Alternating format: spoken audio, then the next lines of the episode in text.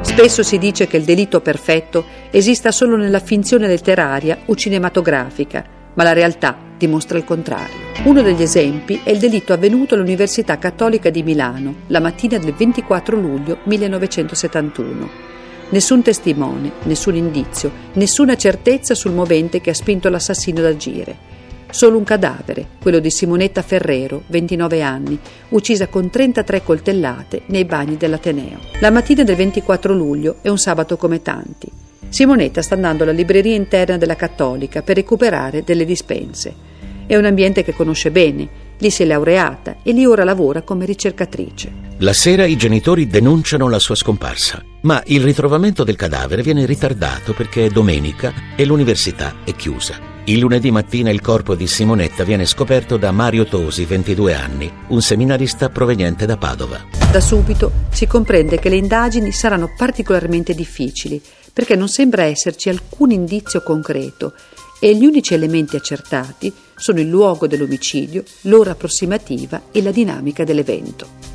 Simonetta è stata pugnalata 33 volte, colpi inferti su tutto il corpo, in particolare sul viso, al collo, al petto, alle braccia e alla schiena, con quello che probabilmente era un coltello a serramanico, dalla lama lunga almeno 15 cm e larga 2. Le diverse ferite sulle braccia e all'interno delle mani sono il segno che Simonetta ha cercato disperatamente di difendersi e infatti sotto le sue unghie il medico legale trova delle sottili strisce di pelle umana. Intorno al cadavere invece nessuna traccia rivelatrice e nessun testimone. Inizia la rida di supposizioni sul movente e subito viene scartata l'idea della rapina perché dalla borsetta non è stato rubato nulla.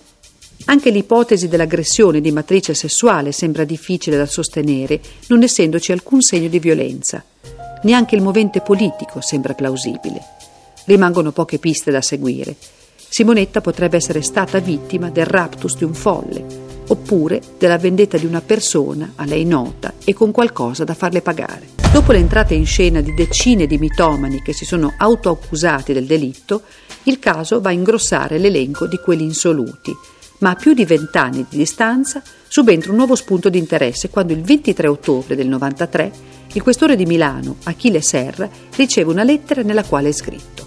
Si era nel 1974-1975 quando una persona a me cara venne insidiata nei suoi vent'anni da un padre spirituale di tale università Venuto a conoscenza della cosa mi rivolsi all'autorità religiosa.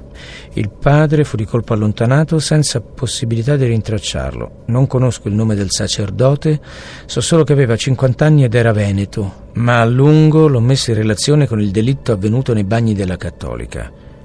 Non posso dire di più. La lettera è firmata semplicemente TB e l'autore, sostenendo di averla scritta dopo un travaglio interiore durato almeno dieci anni, crea un collegamento fra l'omicidio di Simonetta Ferrero e quello avvenuto a Varese nel gennaio dell'87 di Lidia Macchi, una studentessa di 21 anni che studiava giurisprudenza proprio alla Cattolica di Milano. La ragazza è stata uccisa con 29 coltellate e, secondo l'anonimo autore della lettera, in entrambi i casi l'assassino sarebbe stato lo stesso sacerdote.